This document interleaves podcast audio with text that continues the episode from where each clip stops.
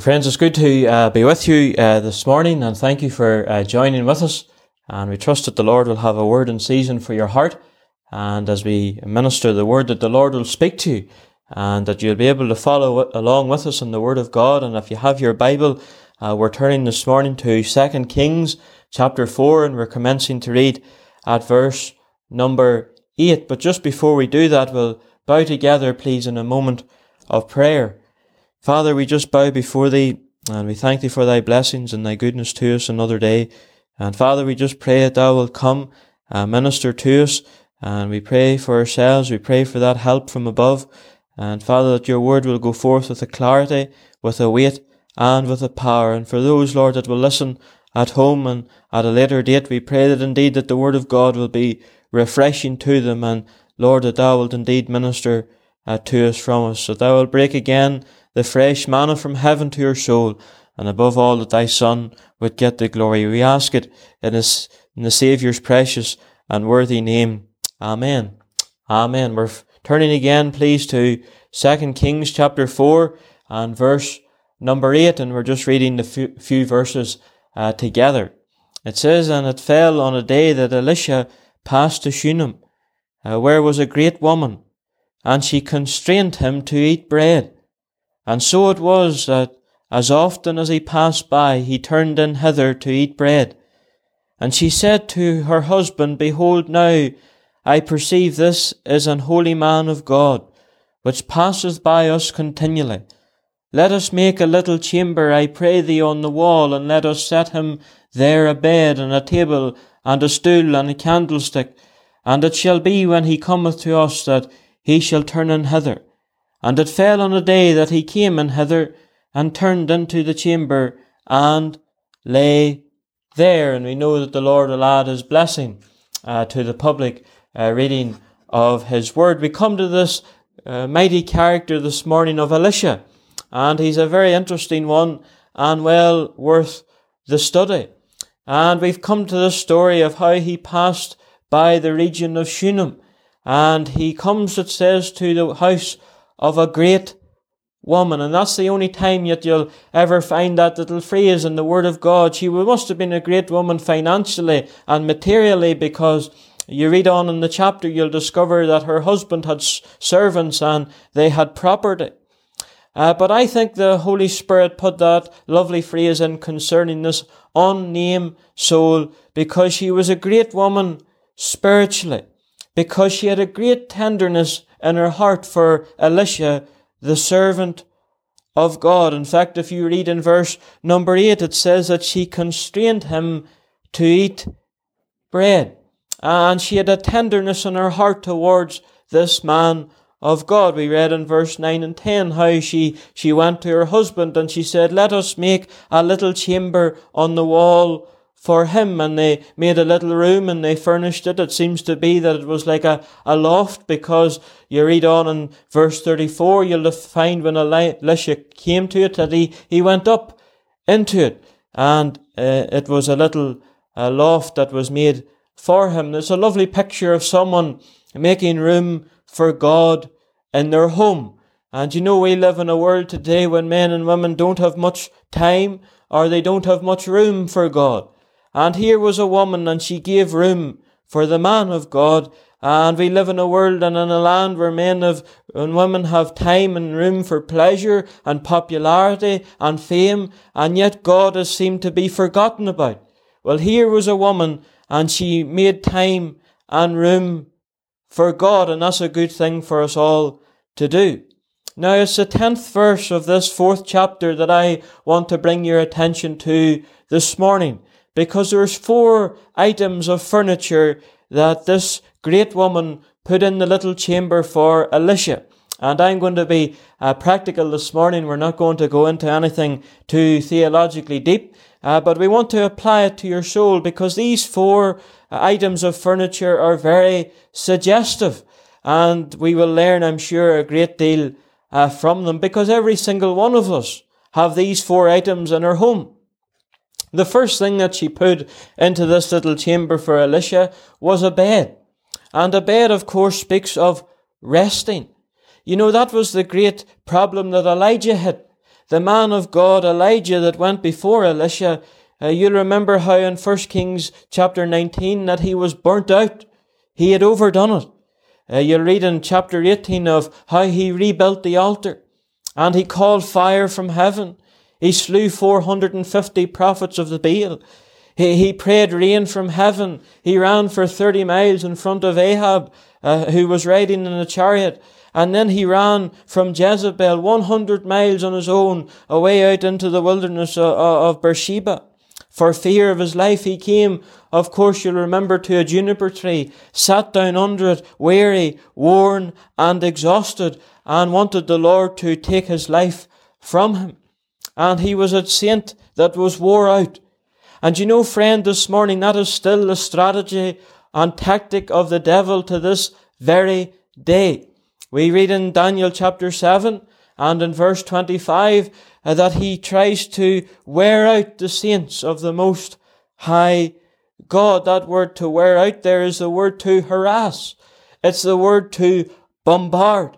And I wonder, is there someone listening to me this morning and even during the last few days and weeks, you know what it is to be harassed by the enemy and you know what it is to be bombarded. Maybe things that you've done in the past, things that you've said, places where you've went actions that you've done, and the Lord has forgiven you, and you've been bombarded every moment of the day by the devil uh, because of them. There's that lovely hymn we used to sing it back in the hall. I hear the accuser roar of ills that I have done. I know them well, and thousands more. But Jehovah, he findeth none. And a bed speaks of resting. You know, the Word of God says that there's a rest for the sinner. And if you're listening to me this morning, you need to have a rest because the world can't give you rest. The devil will never give you rest. You'll not find rest in a bottle. You'll not find rest in a tablet. You'll not find it in a, a bag of cocaine or in a, a, a cigarette filled with uh, cannabis. No, but the Lord Jesus is the one who can give rest. Listen to Matthew chapter 11, 28. He said, Come. That's the great invitation. Come unto me. Uh, come unto me all. That's the limitation. Come unto me, all ye that labour and are heavy laden, and I will give you rest. And the Lord Jesus is the one that can give the sinner rest. I'm glad that He gave me rest. You know, He done for me what doctors couldn't do. He did for me what psychologists couldn't do, what the police couldn't do, what, what drink or drugs could never do. He gave me rest, peace. You know, it says there in Isaiah 57 and verse 20 that the wicked are like the troubled sea which cannot, which cannot rest.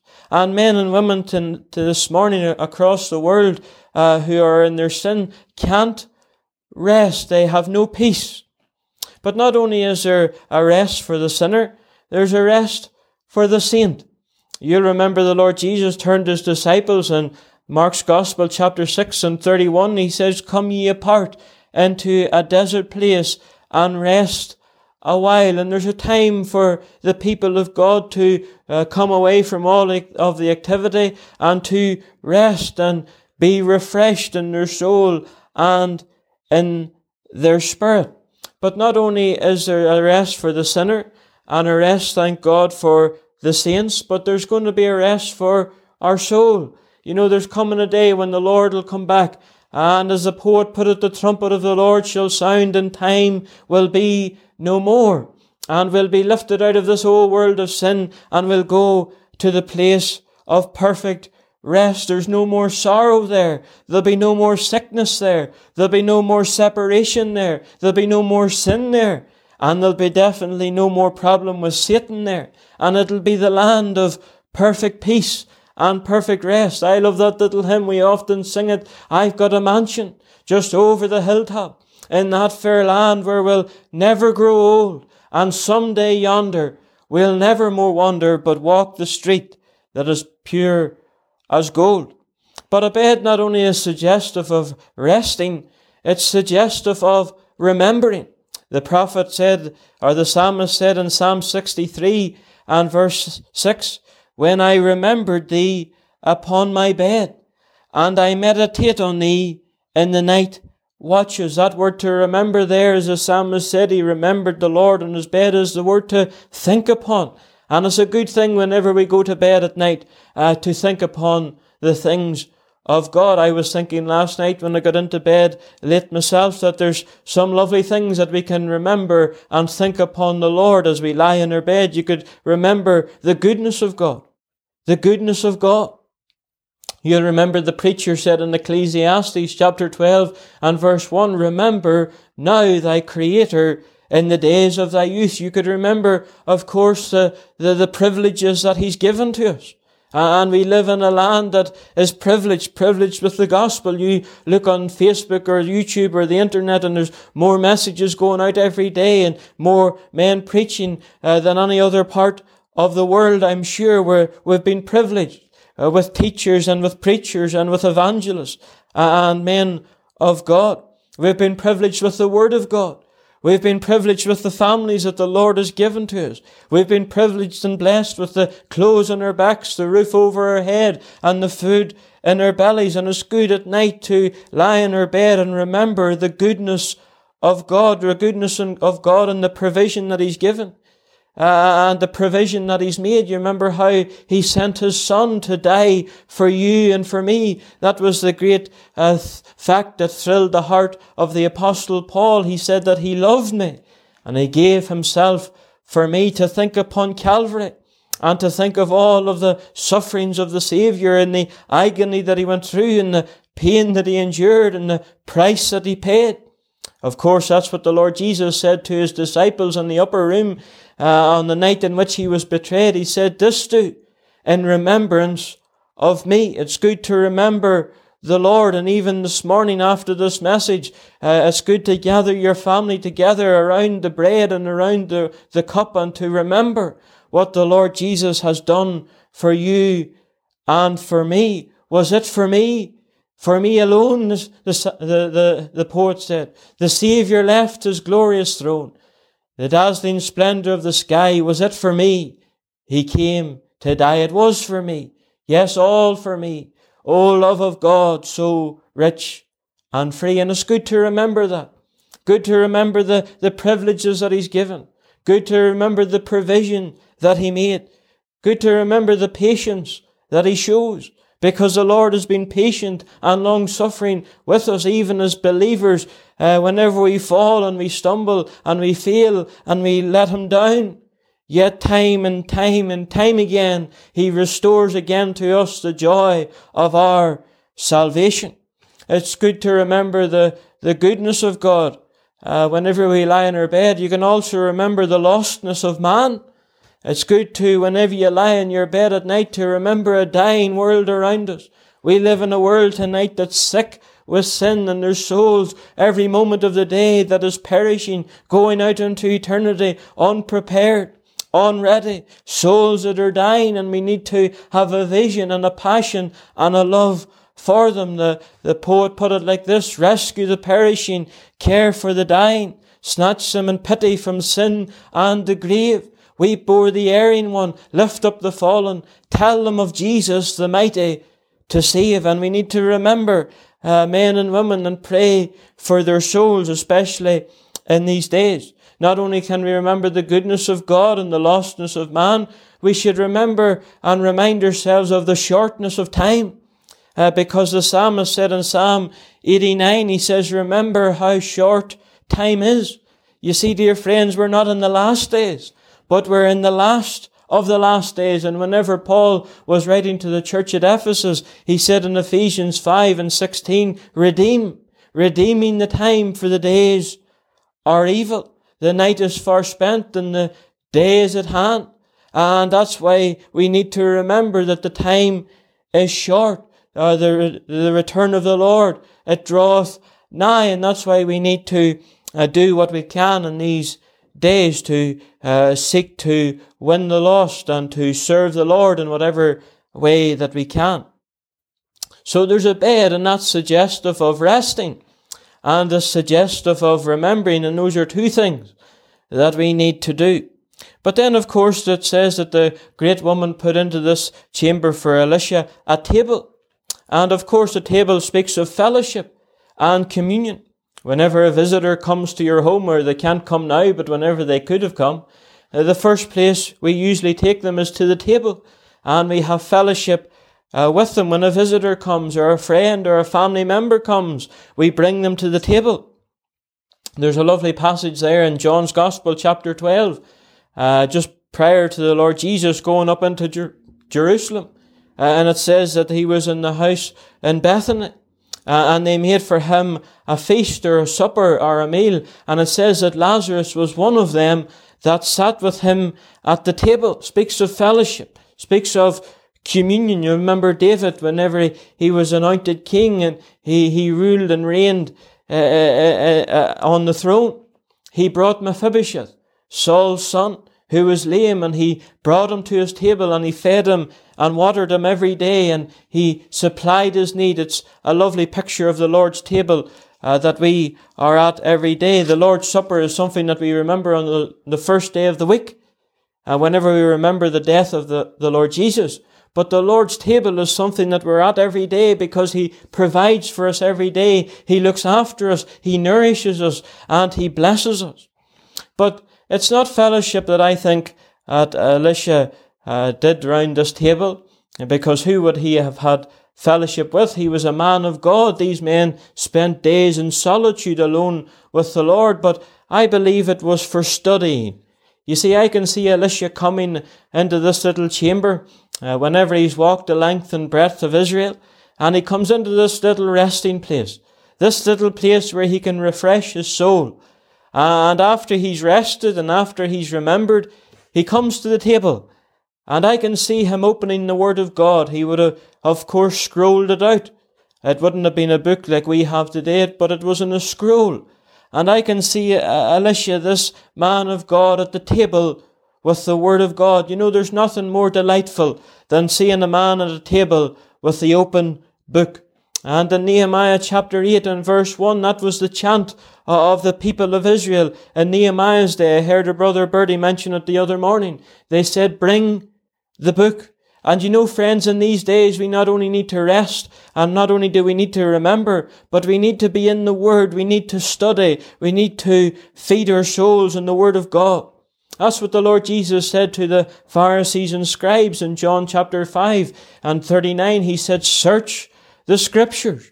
And that's what we need. We need a generation of men and women that are dedicated to the searching of the Word of God, not just getting a nice verse here and there and not just getting a lovely little phrase, but chewing and meditating and studying the Word of God. That's what they said of the Bereans in the Acts of the Apostles, that they daily searched the scriptures. They had a hunger for the Word of God. It was said of Wesley in his journals whenever he was 82 years of age that he read the Word of God 10 hours a day. He was a man of the book. And that's indeed one of the titles that was given to the early Quakers. They were described as people of the book, people that knew the Word of God.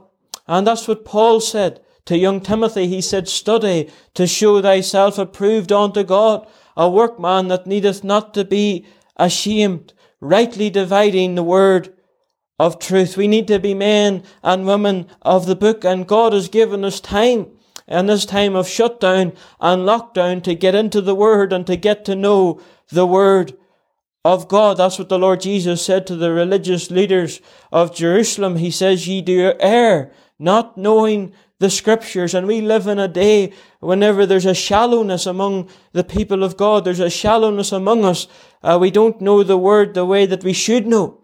And in these days, we need to take the opportunity to get in uh, to the book. You know, the word of God is described in many ways. It's described as a rock that endures. You know, this old book, men have tried to bend it and ban it and burn it. Uh, but the Lord said in uh, Psalm 119 that my word is forever settled in heaven. The Lord Jesus could say, heaven and earth will pass away, but my word shall never pass away. It's not only settled, but it's sure and it's forever settled in heaven. It's a rock that endures. But then, of course, it's described as a hammer that breaks and it's described as a fire that burns and as a sword that defends because whenever the Lord Jesus was out in the wilderness, being tempted of the devil 40 days and 40 nights, read about it in Matthew, Matthew 4. He took on all of the, all of the attacks of the enemy with the word. He brought to him the book. And it's a double-edged sword. It pierces even to the dividing asunder of joint and marrow and soul and spirit and is a discerner of the thoughts and the intents of the heart. Old book is a rock that endures. It is a hammer that breaks. It is a fire that burns. It is described as a sword that defends, but of course it's a lamp that directs because the psalmist said, thy, thy word is a lamp unto my feet and a light unto my path. And that's where we get our guidance from. We get guidance from the word of God. Uh, the psalmist said, Thou shalt guide me and instruct me in the way that I shall go. And that's how we get direction by being in the book. That's how we know what the Lord's will is for our lives, is spending time with the open book. It's a rock that endures. It's a hammer that breaks. It's a sword that defends. It's a fire that burns.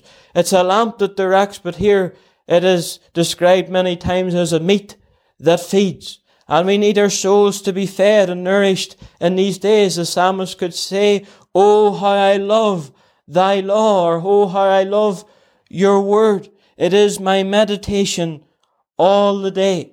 And friends, that's where we need to get in these days of lockdown. We need to get to know the open book.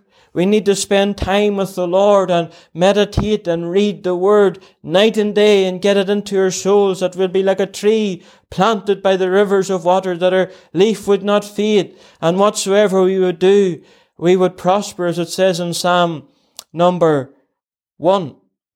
So there's a, a bed speaks of remembering and speaks of resting.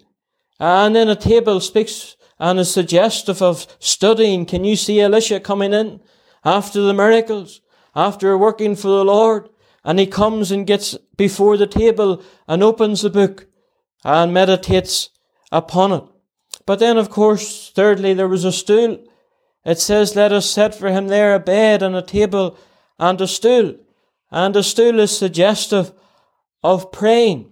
And you know, dear friends, whenever you read in Acts chapter 2, you'll discover there uh, that even it was there that the, they, they prayed while they were sitting.